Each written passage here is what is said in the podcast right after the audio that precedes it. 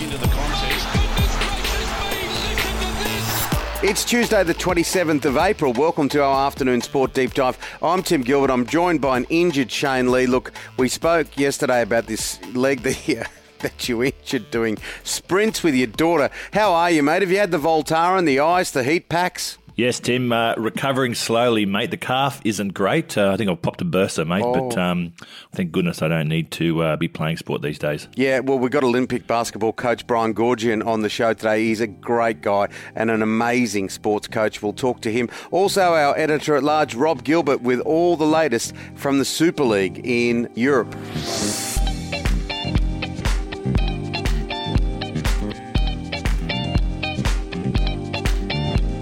Latrell Mitchell, he's out for four weeks, but, but a big media conference, uh, Shane, yesterday where he's basically just stood up and said you've got to stand for what you believe in. He copped abuse on social media. Look, to me, I totally agree. Like, good on Latrell Mitchell for, for speaking up. I am sick and tired of these guys carrying on, you know, hiding behind their computers. And uh, the more people that actually call these bullies out, the better. And uh, I believe a couple of these guys actually been charged. So thank goodness that the, the law's catching up with these guys because for too long, these people are saying uh, detrimental things and you never know um, how that could affect someone. So good on Latrell for doing that. Well done, mate. Yeah, look, he's come out and been quoted. I'm not big on talking about myself. I'm always about others, and I just wanted to make it clear that this stuff that goes on social media and in the public is uncalled for, and I say no to it. I want it to stop. So well done, Latrell. We're behind you, and it's that kind of talk that is needed because they are a bunch of cowards. It's cowards' castle, and they throw these kinds of slurs in the anonymity of their own household. So uh, well done to Latrell Mitchell there. This is afternoon sport. Coming up next, Brian Goorjian. He's the coach of the Hawks, a heartbreaking loss to the Kings. He's also in charge of the Boomers. Are we moving towards a medal in Tokyo? Brian is next.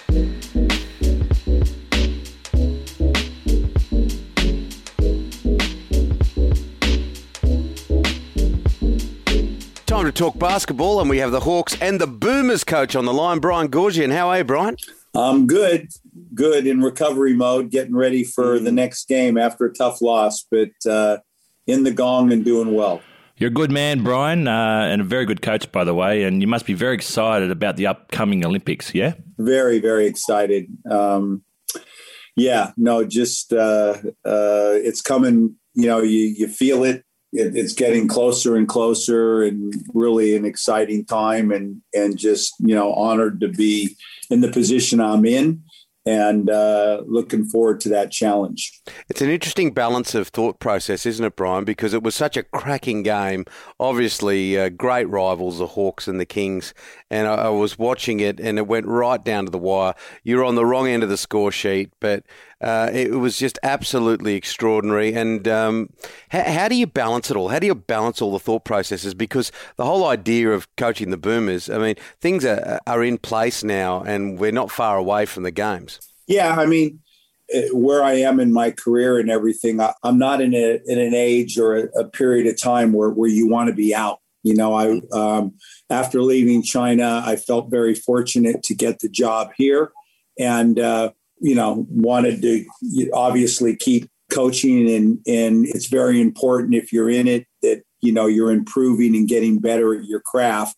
That's why I took on this challenge and the Boomer Challenge or the opportunity, whatever you want to call it, you know, came secondary, came after that. You know, I, I was here and I was just started in in getting back with the uh, Australian way of life and and uh, getting back involved in the NBL and settling this, you know, trying to restart a program and uh, kind of got a tap on the shoulder that this opportunity is there and that you know I again timing's everything. And I just think um, you know when I was tapped on the shoulder you know it's almost like the military. You know you got a group of guys that you've had a little affiliation with they're going into a very important you know they've been building 10 12 years for this.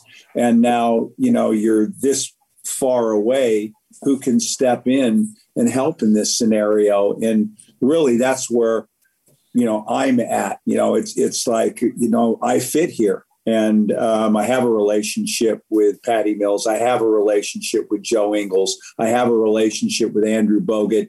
Even though he's not a part of it now, he's an important piece to all of this. You know, I have a background there, and there's a need. And uh, again, uh, I just looked at it. I'm in, and the fact that I am coaching in the NBL. To be truthful with you, if I wasn't, I wouldn't do this I just think you have to be on your toes. You got to be in competition. You got to be involved in a game like I was the other night in order to do the national team justice. So the fact that I am coaching Wollongong, um, Illawarra, and and in active tough competition um, is very important in the second aspect of this, and that's you know um, doing this uh, Olympics in Tokyo. Well, Brian, I was going to say, mate, uh, I've been married for 15 years, and we all we all enjoy a tap on the shoulder every now and then, mate. but um, no, I was going to say it, it must be tough these days coaching, particularly the Olympics, where you're obviously not there all the time. You, you, don't spend the whole season with them. It's almost a bit like speed dating in a lot of ways. And so, how are you going to bring these guys together in, in a very short period and get the best out of them when they've been coming from um, you know all, all, all parts of the world? Well, I, I, mean, you know, the the thing about this, it's it's everybody's challenge. It's it's not just us. You know, it's it's circle of influence. It's it's you know, I, have got a, some great pieces that I have trust in. Guys like Maddie Nielsen, guys like Jason Smith, people that are that I'm close to that that, that surround this thing. And uh, again, the, the challenge is there for everybody. COVID pulling a group together in selection without process, you know, without having camps, without having competition is difficult. And uh, you get a taste of it coming into this NBL season. It was very similar. So um, there's different challenges, different tests. And but I look at it, we're not the Lone Ranger. We're not the only team going through this. It's who handles the things that you're talking about the best and the big plus for Australia is that you got a group of guys that have a common cause and are that, that are total committed, and they're NBA guys. And uh, the fact that uh, Joe Ingles, a Patty Mills, Delly, you know, Baynes, guys like that are totally committed to the culture of the Boomers and want this medal. Um, I think that's the driving force that, that gives this group a little bit of an edge. And Brian, we're right in the middle of it, aren't we? We're every chance. Our basketball currency internationally at the moment is very high. Yeah, no, we, you know, you look at it at a pool where you know it's quite possibly, you know, Nigeria's in there. They're going to Mike Brown's coaching them with the Warriors. They're going to be a totally different beast with all NBA players.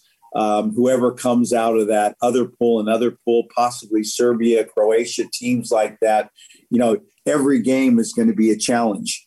You know, every team is going to have NBA players. But again, I, I just think the the thing that that makes this special is the culture that that group has built over a period of time. And again, it's an unusual set of circumstances with me because I was involved in it at the embryonic stage when Longley, Vlahov, you know, mm-hmm. Shane mm. Heal, um, uh, Andrew Gaze. Shane went longer and went to Athens, but 90% of those guys retired at the same time. And the Boomers didn't qualify for the Worlds with New Zealand. And we went into Athens, and that was the start of this build to get to where it is today. So I was on the ground floor, and I'm coming back and joining this group as they you know, for all of us, kind of really hit the swan song of the process of getting this and trying to get this medal. So, an important aspect is a culture, is a cause, and is talent. And, and those boxes are there. Big time, mate. So, can you make a prediction? Who do you think will play in the final for the gold medal? I, I don't look at it like I, I, just, you know, I'm I'm I'm excited to get um, to know some of these guys. You know, looking forward to you know uh, Ben Simmons becoming a part of this. You know, reconnecting with with Joe and Patty and and trying to get a system in place of offense and defense and and getting to know each other again and and and, and trying to play well. So not really thinking about I mean, all these teams, Serbia, Croatia, USA, Spain, uh, they're all tough. Mm. You know, you're in that. It's, it's more about right now, we've got a really small window. There's been a three and a half year or close to four year build that, that hasn't been, it's a, it's a new staff coming in. So there's a lot of ground to cover in a short period of time. And the focus is, you know, getting these guys playing well together, defensive and offensively, leading into these games and playing the best of of that group's ability um, in order to medal. Brian, always great to talk to you. All the best with the Hawks, all the best with the Boomers, and hopefully uh, we'll talk to you again real soon on Afternoon Sport. Thank you, guys. Talk soon. This Super League story in uh, the world of football, just huge. Our editor at large, Rob Gilbert, is all over it like a cheap suit, and he's here with us next. Play Sport is calling Game On for a new way to play, a free platform to explore and be inspired to connect to thousands of sport, rec, and well-being activities in your community. Just go to playsport.com. Play Sport, whatever moves you. Well, it's the week after the biggest football story in living memory. It really is. To tell us all about it, our editor at large, the Super League, Rob Gilbert, not the Super League from the mid 90s in rugby league. This was bigger and brassier, and it was over before it began. And there was not a John Ribot inside, was there? Hello, Timmy. Hello, Shane.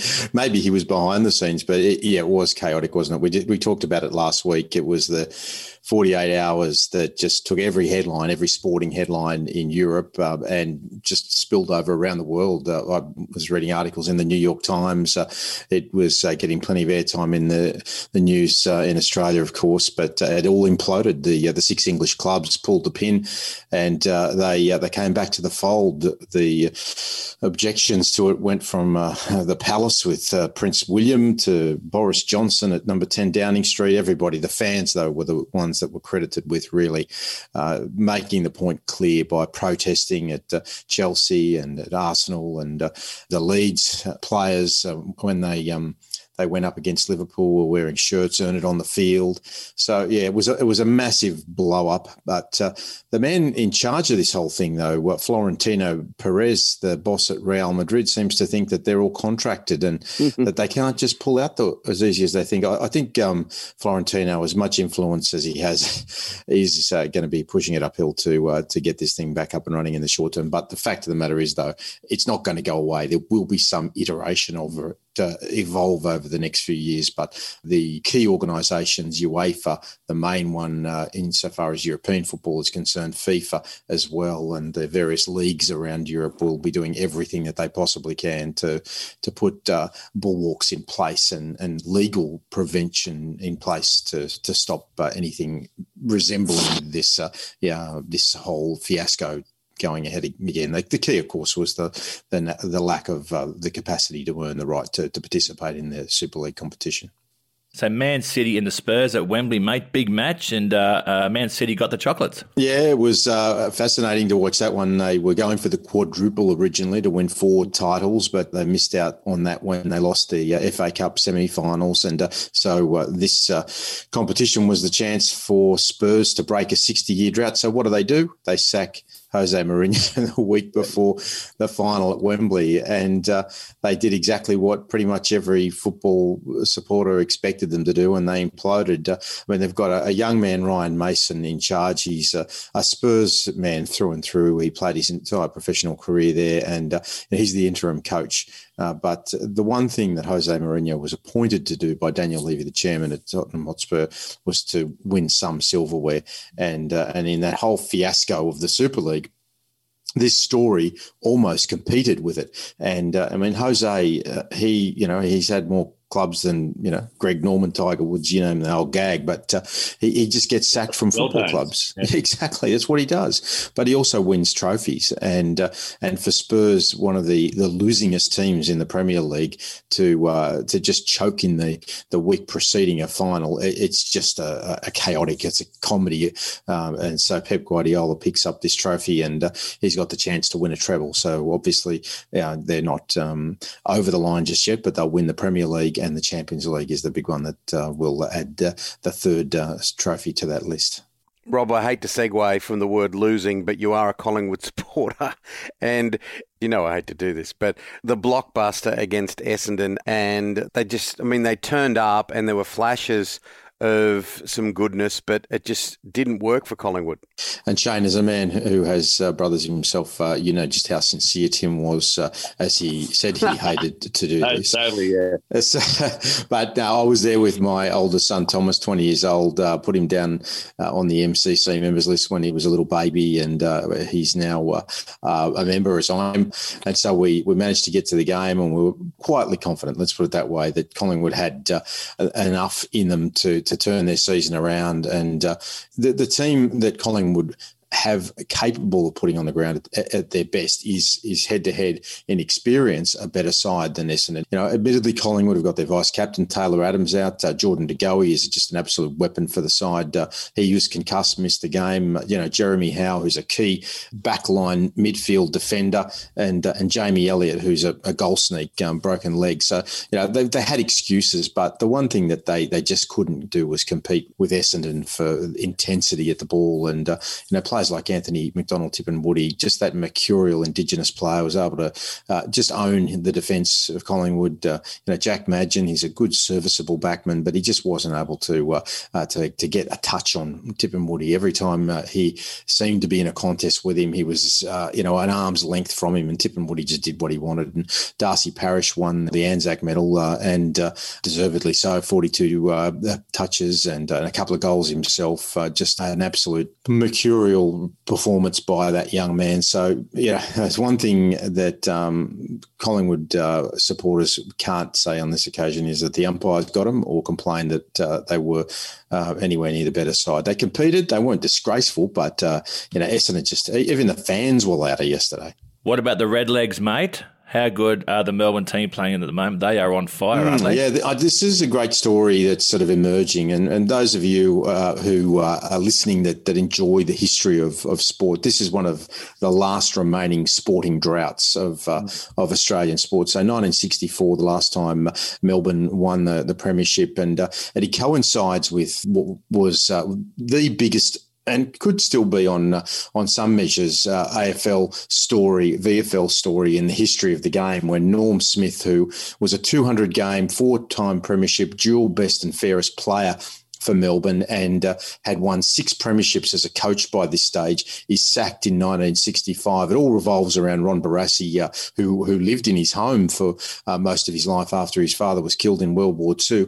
Uh, Ron Barassi uh, sort of released from Melbourne to to move to Carlton to play as captain coach, and uh, and the club thought that that Norm Smith was some of the the committeemen thought Norm Smith was behind the scenes orchestrating this to, to get rid of a potential competitor, and and they sacked him eventually. Uh, so ever since that time, they eventually reappointed him briefly, but uh, but Melbourne have uh, have not done anything since. Uh, but um, yeah, Essendon won that game, and and so Melbourne just haven't one of two teams who are undefeated. Uh, they'll definitely play finals. Uh, the jury's out though for me. Um, I, I, just like the the way the Bulldogs. You know, only a, a, um, a, few years, 2017, since they won the premiership. Ironically, their only other premiership in 1954 was against Melbourne, where they uh, they beat them by about 50 points. And uh, and obviously the Bulldogs and, Melbourne are, are, are uh, you know real contenders. Port Adelaide, another one. Geelong doing great things, even though uh, Patrick Dangerfield is out for a couple of months with injury. So yeah, just watch that story, and if it does build up uh, ahead of steam um, into the back half of the season, then uh, I, I, think the uh, the snowfields of of uh, Victoria will be a little emptier than they would otherwise be. Because there's one thing for sure: any person who uh, is a, um, credentialed as a Melburnian knows that Melbourne fans love to get out of town and ski, and that's why sometimes the MCG isn't as full as it could be otherwise. Yeah, well, I think uh, yeah, I think they're going to get some full stadiums. They are playing out of their skin. 1964, it was the Beatles, it was the Rolling Stones, it was pounds and pints. And boy, oh boy, if they can uh, replicate some of that success uh, at the back end of the year, they'll get some pretty happy people. Robbie, we'll talk next week. Thanks, Timmy. Thank you, Shane. Thank you, mate. That's it for Afternoon Sport today. We'll be with you Monday to Friday every week. Hit subscribe on your podcast app so you don't miss it. A big thank you today to Brian Goorjian and Rob Gilbert and also Spartan Sports. They're wonderful, Shane. Yeah, our great sponsors in Spartan Sports, www.spartansportshq.com. And our great producer, Dan McHugh. We'll be back tomorrow afternoon with your daily dose of sport. Catch you then. We'll see you then, guys. Take care.